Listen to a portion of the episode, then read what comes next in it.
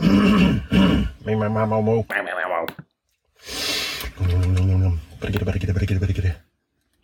thrusts his fists against the posts and still insists he sees six ghosts. That's a good one. I hadn't heard that one before. All right.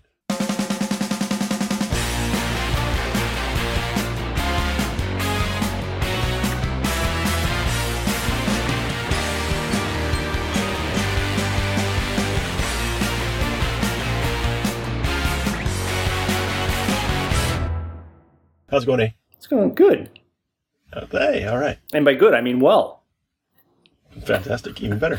And by well, I mean, yes, I am exhausted and stressed out by work. However, I am also home again. Very nice and good. It's fine. Yeah. Hey, exciting things are afoot in your household. What's happening? Well, I may have to do the edit this week and upload because... Here on It's Just Called Two Brothers, it's going to be It's Just Called Two Brothers, one of whom is going to be a new dad. Mm-hmm. No, one of whom is going to be dad of two little girls. Dad 2.0. Yeah. Real soon. Wow, congratulations. So, hey, thanks. That means I am an uncle twice over. Yeah, uncle squared. Did you have any notion of not... checking out the sex of the baby before it was born? No. Okay. No, we like knowing, planning ahead. Mm-hmm. Because you've got to buy pink toys or? No, not necessarily pink, but... Gender-neutral toys are a good idea. I mean, our little girl right now... in Uncle's room. Yeah, I mean, she loves clothes and dresses and... flowers, yes, and unicorns, and yes. Rainbow Ruby series, and all that. And she also loves getting cars, little toy cars for presents. Yes. And she's got a truck and trucks. She's got a Tonka dump truck that she zooms around the house with, and outside, bounces around on her hippity hop. She does. She just makes it up as she goes along, and that is absolutely fine. Yeah, part of your parenting style is similar. You're adapting to the needs of your child as you anticipate them and seeing what works. I don't know. Did you do any classes or reading about parenting or? Certainly not. You're just winging it. Yeah. No, I mean, Megan read a lot and she was on the parenting sites and subreddits and all that stuff way ahead of me before first little girl. Right. And then I found out about Dad-it, the subreddit, and pre-Dad-it, and so I was on those. I do not know either one of those subs. Pre-Dad-it is for first-time fathers, not necessarily first time, but mostly. And so I'm going to graduate when I from pre-Dad-it. I see.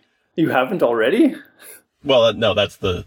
You know, as I say, it's not necessarily for first-time dads, but mostly. Okay. But other expecting fathers can still be a member of pre-Dad-it. I mean, who's going to stop me? True. Yeah, who's going to kick you off? So, yeah. What mod would dare to expel you, ban you from? There's no questionnaire. I hit the join button and I'm in. Yes. So it's almost like a refresher course. You know, getting people's opinions, and so the dads to be will ask questions, and I'm freaking out. Anybody else? Right. You know, sure. Lots of those. Yeah. And then there's the dad-its that are not just mods, but still hanging around and giving advice and stuff like that. So very sweet. Nice. Are there factions involved? Like there are free-range dads and disciplined dads and so forth. I haven't noticed factions. Not really. I think the community seems really pretty accepting and modern. Contemporary. Yeah, and contemporary, yeah. There's nobody who's like, spare the rod and spoil the child, none of that, none of that stuff. From an art major's perspective, as someone with an art degree, modern connotes a specific idiom. So, certainly. Literature, in music, and in visual arts, modern has and philosophically too. Modern has a very specific period and context, where contemporary is just what's happening now. So just trying to be accurate. Fair enough. Although there's, as is my bent. It's kind of like classical versus classical. You know, there's the classical period of classical music, capital C versus small c. You know, most people think of classical music mean basically anything with violins. Right. Anything that's not current pop music from, say, 1500 to John Williams. Yeah. The three Bs, Bach, Beethoven, and Brahms. All that jazz. Mm-hmm. Oh, wait. No, that's jazz. Oh, yes. Not jazz. I rewatched Dana Carvey on Comedians in Cars Getting Coffee today. I didn't know he was on that show. Yeah, yeah. It's a good... Oh, man. I when he just goes off on a couple of his characters, and Jerry is just dying laughing. He can't stop, you know. Uh-huh. He does it a couple of points, a couple of spots in the show. He does... of course, Bush Sr. Yes. That's a really long one and just cracks him up. Nice. He's very good at improvising some political figures, yes. Yeah, and he talks about that, how he just needs that kernel, and then he can do that riff on any situation. So, he just riffs. But at one point, he was talking about, like, what brings you the most happiness. You know, they were... Who was saying that to whom? Well... Dana Carvey was asking Jerry. Oh, I see. You know, but they both chimed in on it kind of at the same time, and they were both asking each other about comedy. And I thought it was interesting that Dana was asking Jerry more. What do you think of this? What do you, this bit? Mm-hmm. Why is this thing funny? Mm. Jerry was like the mentor. Well, I mean, he is kind of an elder statesman of stand-up. Yeah. Whereas Dana is not known as much for his stand-up as his sketch stuff. Yeah, his sketch stuff, or performance-based things, and written. Character-based stuff. Yeah, character-based stuff. But they both came up in stand-up. They both started around the same time, interestingly, and they were together touring and meeting up from the get-go, they were saying. Well. So they're, you know, pretty similar ages. I think Dana might be a little bit younger. Who did we just discuss who was on Comedians in Cars who did the same thing? Was it Norm MacDonald? Maybe. Could have been Norm MacDonald. I mean, we were talking about Norm. Somebody MacDonald. Who? Oh yeah, because I just watched Norm MacDonald's stand-up special. The Hitler's Dog one. Yeah. Yeah.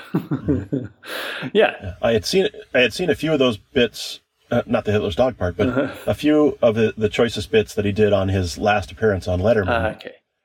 Which is a great clip on YouTube. Right.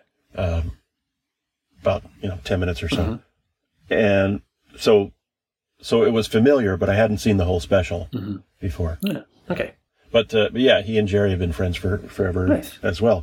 But Jerry, he's a student of comedy and comedians. That is true. Yeah, so I see that other people come to him for not just exactly advice, but to get his take on it in the context of sort of the history of comedy and stand up. Right. When do you most feel loved in your life?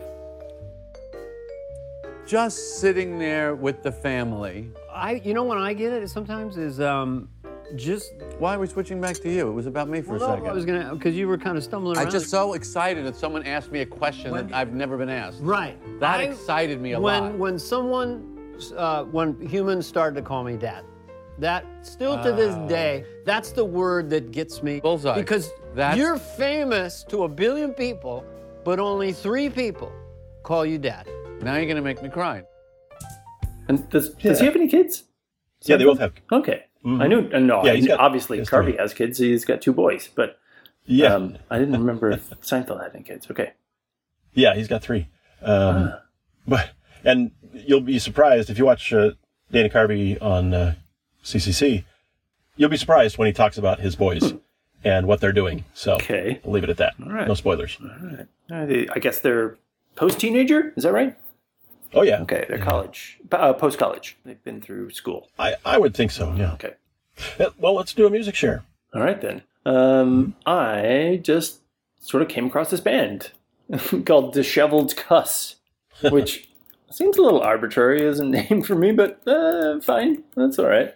It's a it's almost like a new grunge aesthetic. Yeah, okay. I can hear that. It's grungy guitars and the similar major minor interplay with songs that happened in the 90s. There's a few surprising harmonic turns there, pleasantly surprising. Yeah. To make it a little bit different. It's not so repetitive, not too basic. Yeah.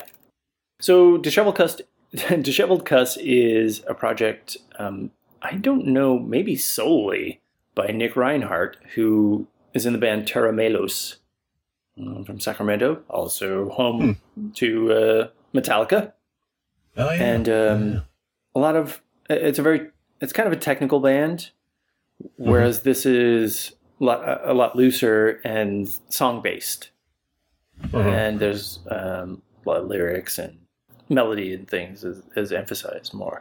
But I really do enjoy this album. It's great. I've liked everything that I've heard so far. I know that it's not me that you're after.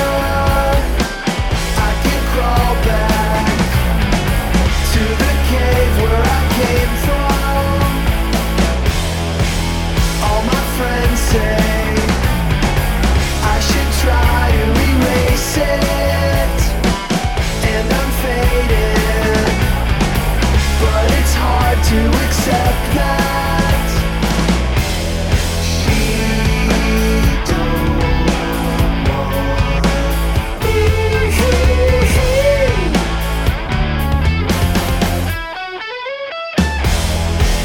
I'm afraid that I'll get out of the fly trap and then beeline for the sun or a trash can.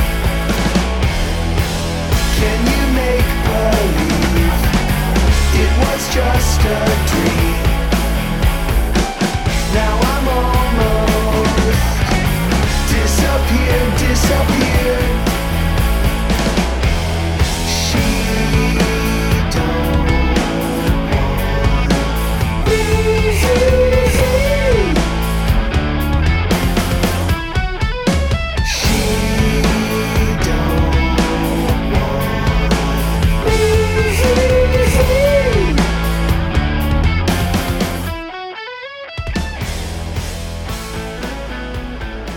So Tera Melos is described on Spotify as mixing punk with prog, and is very technical, whereas Disheveled Cuss is all about feel.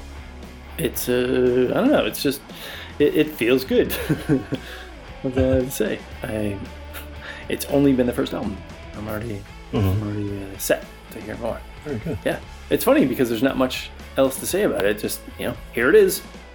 Yeah, it's good too. That's She Don't Want is title, and appropriately titled. Yeah. Boy, he all of a sudden, speaking of surprises, he gets pretty far up there. He could be sort of an opener for Wide World of High Voices. Yeah, you can see that. So join us on Sunday for Jackie Stewart's Wide World of High Voices. So have a great show. See you then. It's not that high, but it was a surprising jump. So, yeah, okay. So, the only other thing that's going on this week, I shouldn't say the only other thing. Protests are still continuing downtown.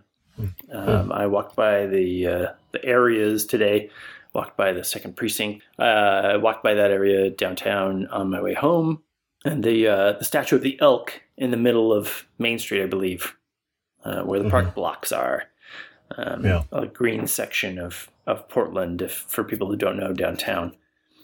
Just several blocks north to south that are green spaces, right? One block long.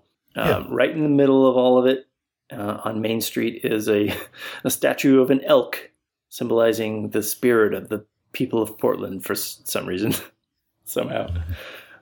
Yes, the protesters lit fires underneath that statue last night. And to With the possibility that it had damaged the base that the statue is on. They've removed the statue today, so I guess. But my heritage, yes. I don't... I don't really... It wasn't that the elk was bad. I think it was more that it was a sort of convenient... Hold on a second. We're going to feed the cat here. One moment. Do you want to get it? Okay. I think it was just an opportune sort of altar, a prominently placed plinth, right? In the middle there, right across from the courthouse and the police precinct, to just have a fire. Alrighty. There were people sitting on top of it when I walked by, possibly in anticipation of tonight's march. But there were no fires going at that point. That happens later. That happens in the dark. They're largely contained. There are several burned trash cans, but I don't know when those fires were started. Some dumpsters have been set on fire, but they are few and far between, and other protesters have extinguished those fires. That's what happened yesterday in the north area, North Portland. I was reading some commentary about that, and one guy said, when he said, dumpster was set on fire, and somebody else said, "Oh, that's stupid." And the next comment was, "I know, that poor trash." It's a minor act of destruction, in my opinion, but it is potentially dangerous. And I think the organizers aren't encouraging destructive action or fires, of course. So there were several people who extinguished the dumpster fire last night. And on various nights, they do the same with fires here and there that are started by agitators. Did you say you think the organizers are encouraging it? No, I don't. I think the opposite. I think they're discouraging destructive acts at this time, including throwing water bottles at the cops. Yeah. I think they, as far as I have seen, and as far as leaders of Black Lives Matter and organizers of these protests have declared, their aim is to just be in everybody's faces. And everybody, meaning the popo. So that's primary action, and it is all towards demanding justice and reform, including and up to defunding and abolishing police, some kind of additional change in policing in Portland is what protesters are demanding. So there have been some moves. There is a little budget slashing that occurred last week, I believe. They approved a cut in the budget for the police, but the contract with the police union is still being negotiated, and it's a.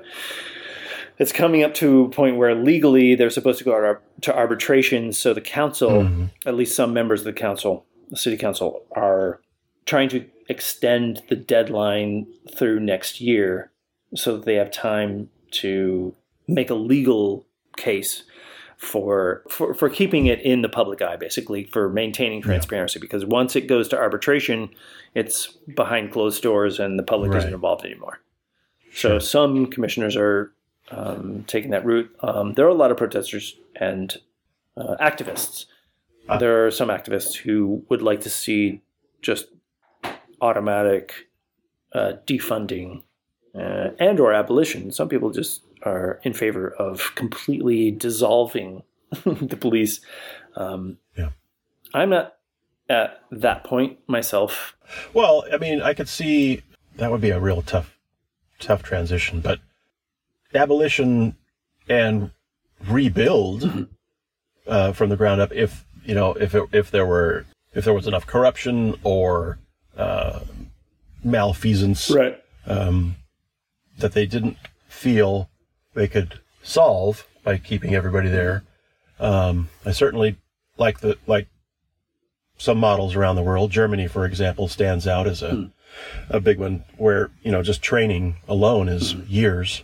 You know, it's like a college degree versus, you know, a few months at the academy. Norway is similar. Norway, I think you 3 or 4 years training to be in their police force. At the very least, if you're going to have a police force, I would agree with that approach. But I also think if you're going to abolish the police, there should be systems and agencies to pick up the slack that we've been asking the police to deal with all this time. So if you defund the police and plan to put money into other agencies, we need time to train people, hire people, get systems into place. Get some organizations up to speed that we have neglected all, you know, for years, while we've just assumed that police will handle some of that. Yeah, when those budgets are cut, social services budgets are cut, and then you just let the police take over.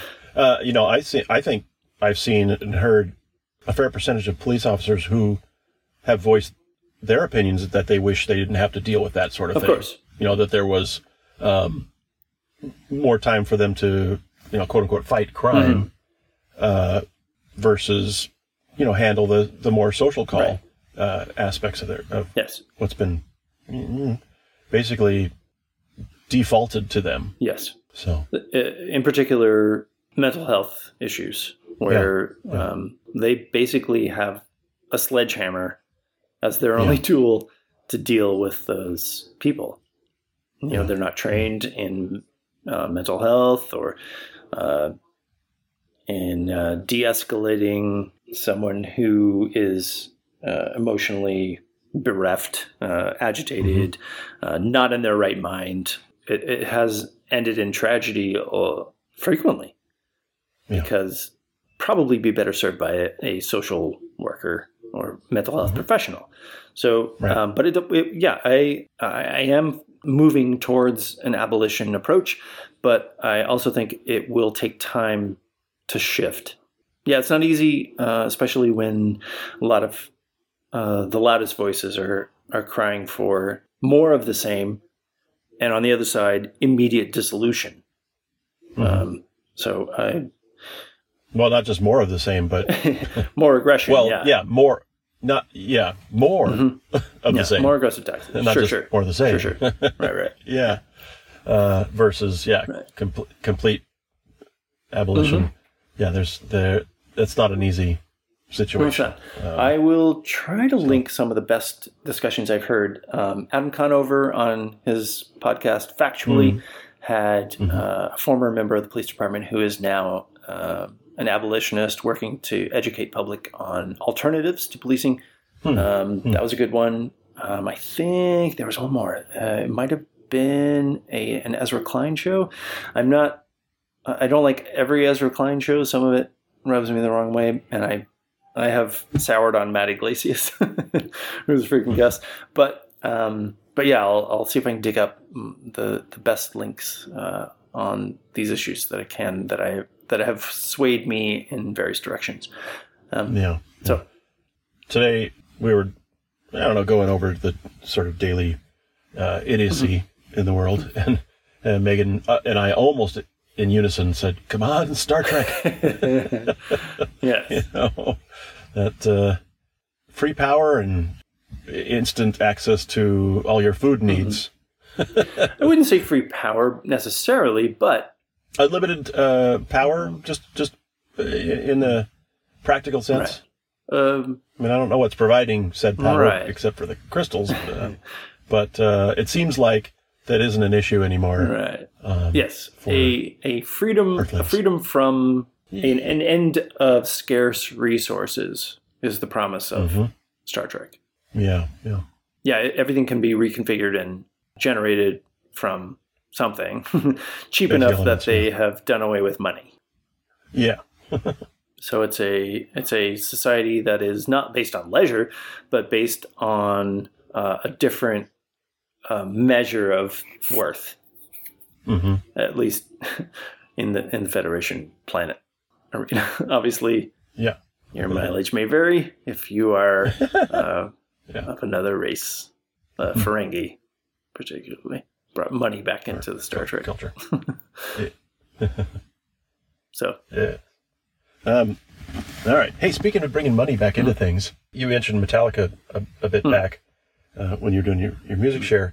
I recently saw a film on Netflix called Triple Frontier, kind of an action thriller about some former military dudes that, they get the band back together and go down and what do? They try and heist a bunch of money from a drug lord, because he's a bad guy, and so they sneak in and wipe him out.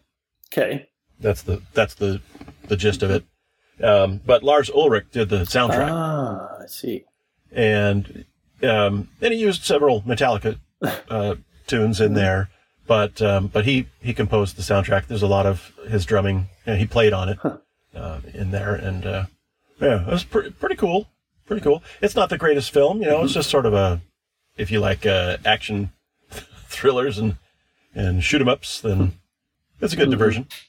Distraction. So, yeah, Ben Affleck is one of the main characters, and sort of a team leader. He's not my favorite drummer, but I'm interested to see what he did with the soundtrack. Sure. Mm-hmm, mm-hmm. Yeah, I was thinking throughout. I was like, kind of Metallica-like, and that was probably because Lars was playing the tunes. Right. Well, if you want to send us your backstage passes, you could send it to Bros. Stretch. Hey, stretchings. No, I got nothing. Hey, but I give it a shot. You can send it to. You send to Bros. at It's Just Called Two Brothers.com. All right. If you tweet, you can tweet at us at IJC2B. And I will get my newsletter finished soon. About a year and a half ago. Still, 15. Let's call it 16 months. It was. It's literally been like 14 weeks since my last newsletter, something like that. A crazy amount of time. I don't even know. I think it originally started at maybe around 12 weeks. It wasn't that long, but. Over a month since I did a newsletter. I will finish it soon. Well, like everything else I'm working on, I will finish it soon. Speaking of working on things, next time we talk on the show, I'll have some adventures in I'm sure of that to regale you with. Looking forward to it. Mm-hmm. Get that kid out of there and into the world.